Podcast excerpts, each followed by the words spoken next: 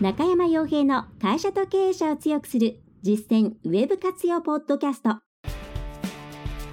この番組では600社以上のウェブコンサル実績を持つ株式会社ラウンドナップ代表取締役の中山が会社経営者に必要な内容に絞り込んで抑えるべきウェブの話題やトピックスをビジネス目線でお伝えしています。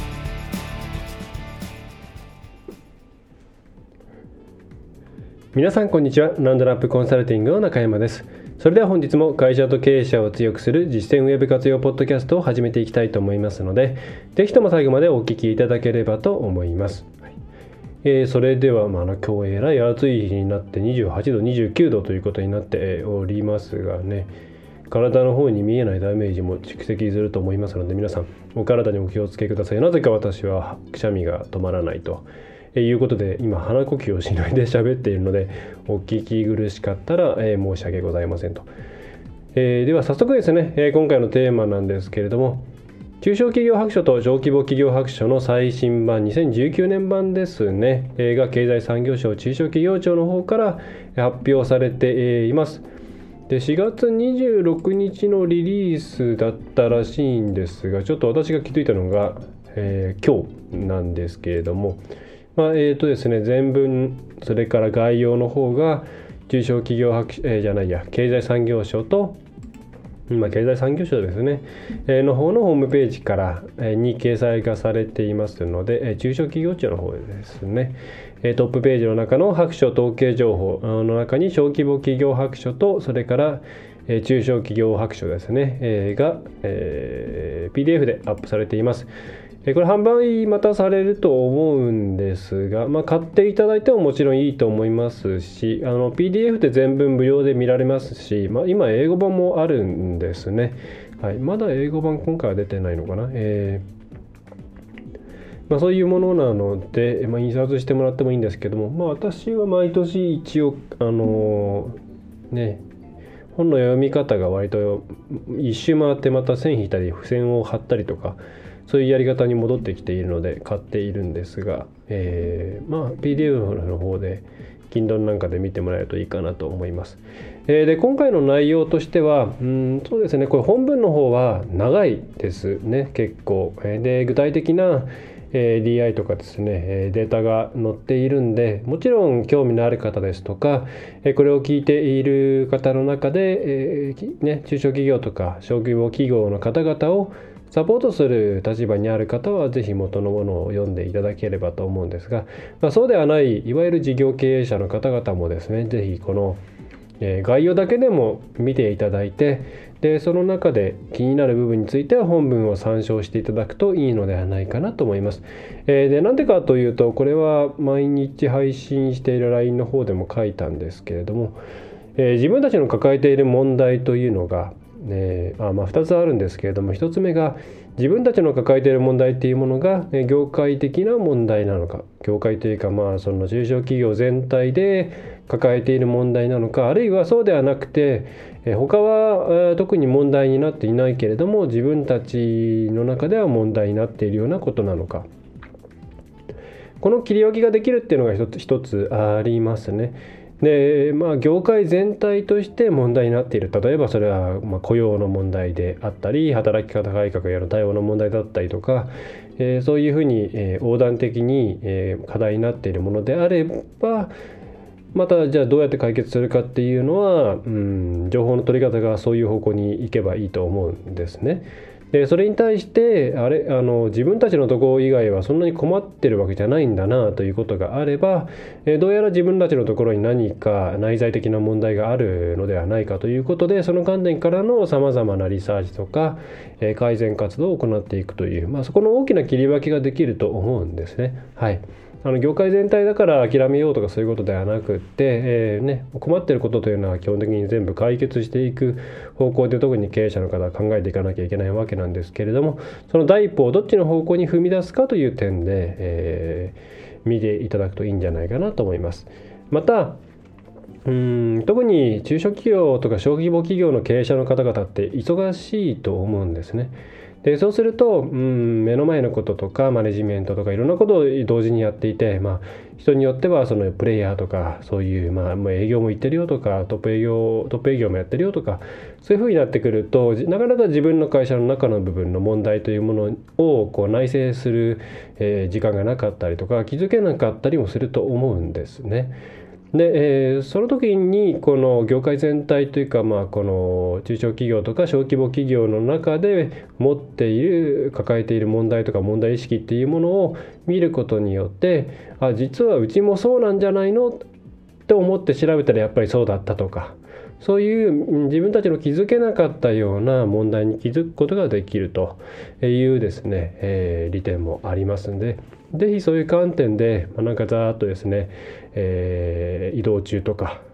それから寝る前とかなんかにちょこちょこちょこと目を通していただくと、えー、すごくいいのかなと思います。まあ、できれば2年前3年前ぐらいまで、えー、遡って概要だけでもチェックをしていただくと、えー、あこんな風に今世界は動いているんだなというのが分かりやすいのかなと思います。はい。で今回の、えー、じゃあ具体的に2019年版の中小企業白書と小規模企業白書内容どうだったかというと、まあ、昨年とそんなにですね大きなトピックスとしては変わってないんですね、まあ、昨年どういうものだったかというとこの生産性を上げましょうと。いうところと事業承継というところででそれに合わせてさまざまな補助金ですとか、うんまあ、補助金とかですね、えー、が行われていたんですが今年もそうですね。でただその中で、まあ、去年いろんなことやってきて、えー、特に事業承継のところとかはこういう成果がありましたよとか実際の事例も出てきたのでそれが載っていたりとか、まあ、そういうあのまあえー、蓄積してきた部分のナレッジの公開みたいなものもされているということになります。ただ大きくは相変わらず、えー、経営者の世代交代という、まあ、事業承継の部分とそれから、えー、まあ IT 化というよりはうん時代の変化構造変化への対応が必要ですというところとあともう一つは今年じゃないな、えー、昨年か今年も含めてですけれども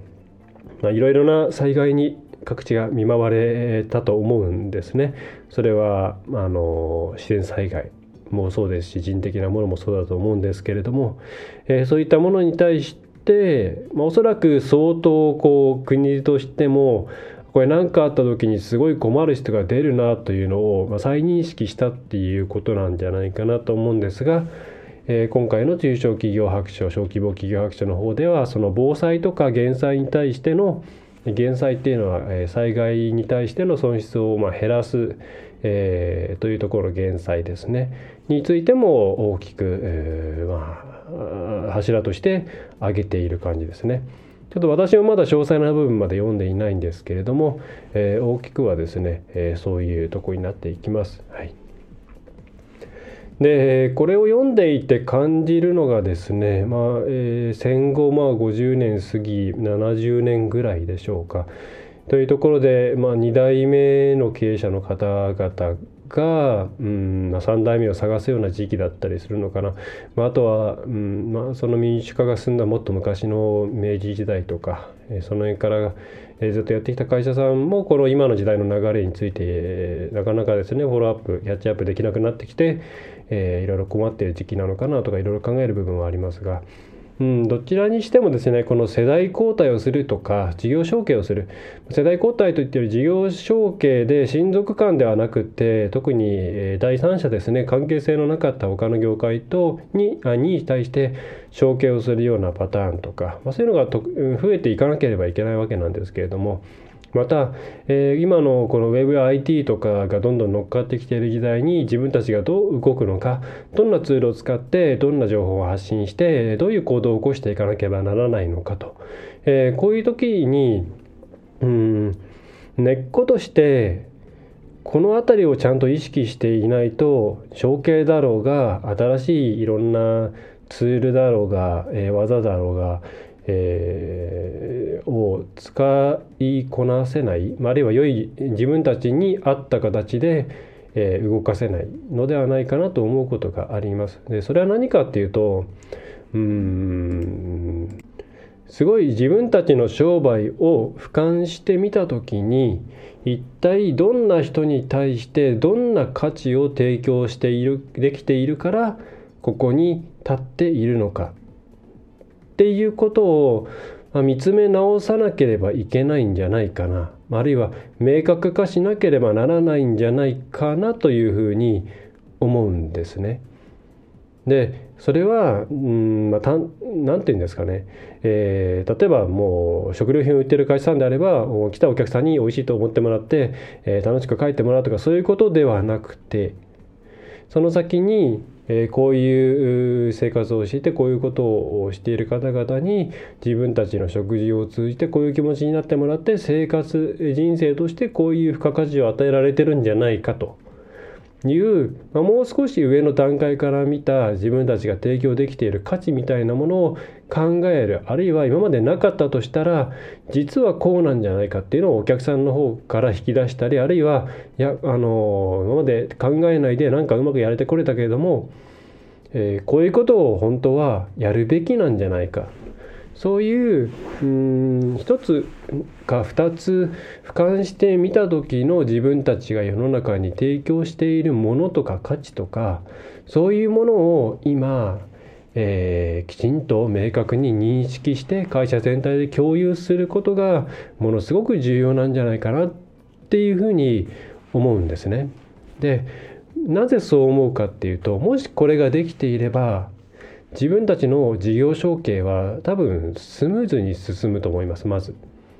なんでかっていうと自分たちはこういう価値をこういう人たちに提供しているから、まあ、どっか承継先ないかなっていうふうにあのターゲットに対して何を提供しているのかそしてそれそれによってこれだけ顧客がいてこういう売り上げが上がっていてっていうものがあればマッチングの精度は確実に上がるわけなんですね。なんとなくこの地域でこの業種やってますどなたかどどっか承継先ありませんかこれ、えー、と比べたら確実にいいマッチングが起きるわけです。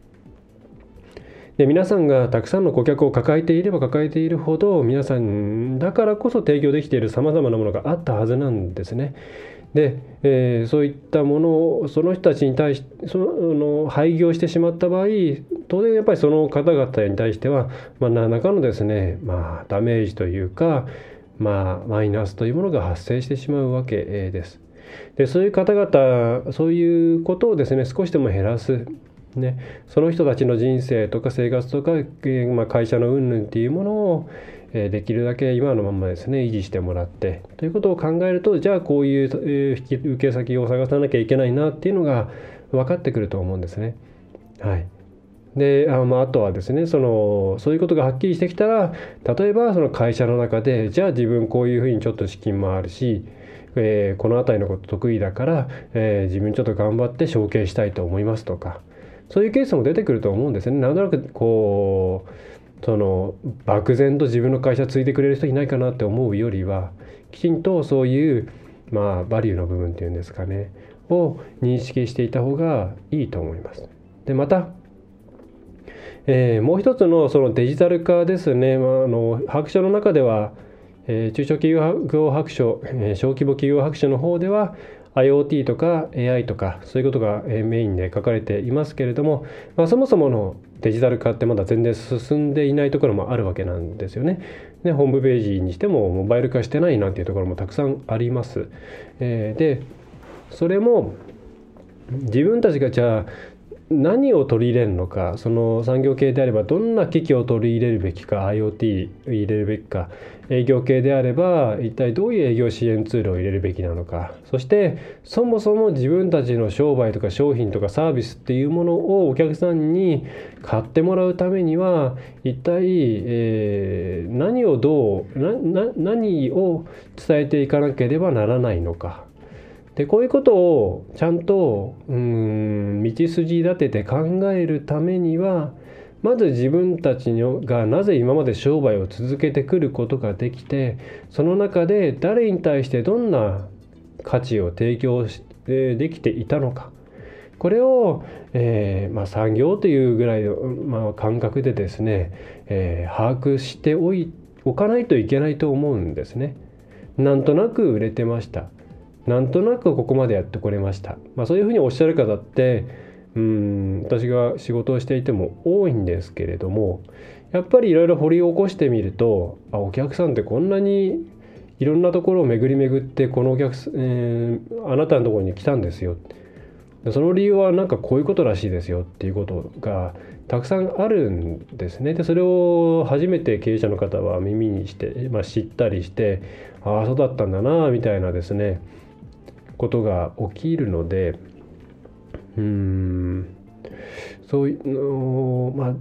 何でもいいからウェブを使えばいいってことはないと思うんですね。何でもいいから IoT とか、まあ、その産業系であれば産業系の、えー、業務効率化のツールを入れればいいっていうわけじゃない。なんでかっていうとこれからどっちに進むべきかとか誰に対してより良いサービスをどんどんどんどん作っていかなければならないのかっていうのがはっきりしないと、まあ、投資が無駄になってしまうからですねまた既存のお客さんも喜ばないからです。はいえー、なので、まあ、ぜひですねうん事業承継とかのタイミングではない会社さんも含めて一体自分たちは今まで商売やれてこれたけれどもなんで続けてこられたのか売り上げが上がっているのか無理な営業やって売れてなんとかできるような時代ではもうありませんから誰に対してなんで他じゃなくてうちでこう買ってくれてあるいはサービスを受けてくれてでうちに対して大事なお金を落としてくれているのかと、えー、そういうことをちゃんと見直さなければいけないよねっていうのが、まあ、この背景としては大きなテーマとしてあるのではないかなというふうに思っています。でぜひ、えーまあ、そういう観点で、えーまあ、そういう観点で中小企業アクション見ても、まあ、意味ないかもしれない見て、まあ、発見することは多くないかもしれないんですけれども、まあ、ざっとですね白書の方白書の方に目を通していただいて、まあ、周りの環境なんかを意識した上でじゃあ自分たちってなんで商売これやれてこれてやってこれているんだろうなっていうことをですね、まあ、まず経営者の方々こう瞑想して考えていただいて。でその後に、まあ、できればですねそれを、まあ、社員の方々と共有してみんなと思うという形で、えー、やってで働いてる方としてはまた違った印象とかそれから、えー、そうは言うけれどもこういうことできてないんじゃないかとかそれからそれだったらこういうことした方がいいんじゃないのかとかいろんなこうですね、えー、種が生まれると思うんですね。そういうきっかけにもなりますので、えー、まあそういうことを考えてこれからの時代を生き残るための術を考える、まあ、最後のタイミングではないかなという気はしております。はいまあ、これは、まあ、で小規模事業白書の方では結構その創業とかフリーランスに対しての勧めみたいなものもですね、まあ、そういうこれからはそういう形態も形もあるよねっていうことが載ってたりするんですけども、まあそれも同じでじゃあ創業する前になんとなく儲かりそうだからとかなんとなく人の下に使いたくないからとか、まあ、それだけだと持たないので同じようにうんまだお客さんとかいない情報とかないかもしれませんけれども、まあ、誰に対して何を提供したいのかっていうのを考えてから創業とか、えー、フリーランスとか社長でも一人社長にするのか雇用するのかそういうのを考えていって計画を作っていった方がいいんじゃないかなというふうに思います。はいまあ、なんかそんなことを考えさせられるのが今回の白書の内容ではありましたのでね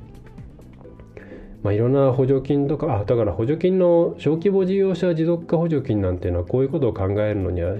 とても、まあ、いい補助金ですね。IT 導入補助金みたいになんかただらに立っちゃってあのネット上で書いて終わりみたいなことではないので人と人と、まあ、その公開の人とかと話しながら決めていくようなものですので、まああのまあ、50万というマックス50万かな、えー、金額が大して大きくないって感じる企業規模の方も、ね、いらっしゃるとは思うんですけれども、まあ、なんかこのタイミングでそれを取得するという名目で頑張ってみてもいいのかな。まあ、なんかそれを社内でコンテスト化して、えー、一つ提出する案を作るから会社の中でグループに分かれて、えー、案を出しててでみたいなことをしてもまあなんかいいんじゃないかなというふうに思います。まあ、そこがそれで利益出してうまくいったら、えー、ボーナスの資源を調整するとか、まあ、なんかやれることはたくさんあるのかなというふうに思います。はいでちょっとまあいつものことですが毎回話があっちゃこっちゃいきましたが、えまず今回お伝えしたかったことは中小企業白書と小規模企業白書が出ましたよっていうことででこれはコンサルとかだけではなくてぜひ経営層とかあと一般の方もですねぜひ見てもらいたいなというのが一つあります。そしてその上で自分たちの課題とか、えー、なぜ自分たちが生きてこれているのかっていうのを見つめ直すタイミングだと思うんで、えー、事業承継とかが関係ないよっていう方々も、えー、そういうことを考えるきっかけにしていただければなっていうふうに思います。そしてね、ちょうど小規模事業者持続化補助金の募集が始まりましたので、え何かそれを、えー、もちろん会社として1個出してもいいですし、え社内でコンテスト化して作ってもいいですし、え使ってみて、え経営計画とか、え理念とかそういうものを考えて見直していくようなタイミングにしてはいかがでしょうかと、えそういったことになってき、えー、ますと。はい。えー、ということで、えー、鼻が詰まっていますね。すいません。えー、話しづらいんですけれども、えー、今回の内容は以上になります。えっ、とお知らせとしてはちょうど来週の頭ぐらいに多分ニュースレターが、えー、送付が開始されると思うので来週中にはお手元に届くのではないかと思います。えー、ぜひ、えー、またちっちゃめの冊子バージョンで、えー、ですけれども見ていただければと思いますが紙のニュースレター定期的に出しています、えー、ご興味のある方はランドナップコンサルティングの紙のニュースレターのページから、えー、ご登録をお願いいたします、はい、あとは何でしょうね、えー、特にないです。うーん最近あったこと。まあねお仕事絡みのことが多いんであんまり話せることはうんねないんですけれども、まあ、ブチブチと、えー、今朝も終えてやっておりますという形ですね。はいえー、それでは最後までお聴きいただきましてありがとうございました。ラウンドナップコンサルティングの中山がお送りいたしました。また次回もよろしくお願いいたします。今回の内容はいかがでしたでしょうか？ぜひご質問やご感想をラウンドナップコンサルティングのポッドキャスト質問フォームからお寄せください。お待ちしております。また、ホームページにてたくさんの情報を配信していますので、ぜひ、ブログ、メールマガジン、郵送ニュースレターや各種資料 PDF もご覧ください。この世からウェブを活用できない会社をゼロにするを理念とする株式会社ラウンドナップがお送りいたしました。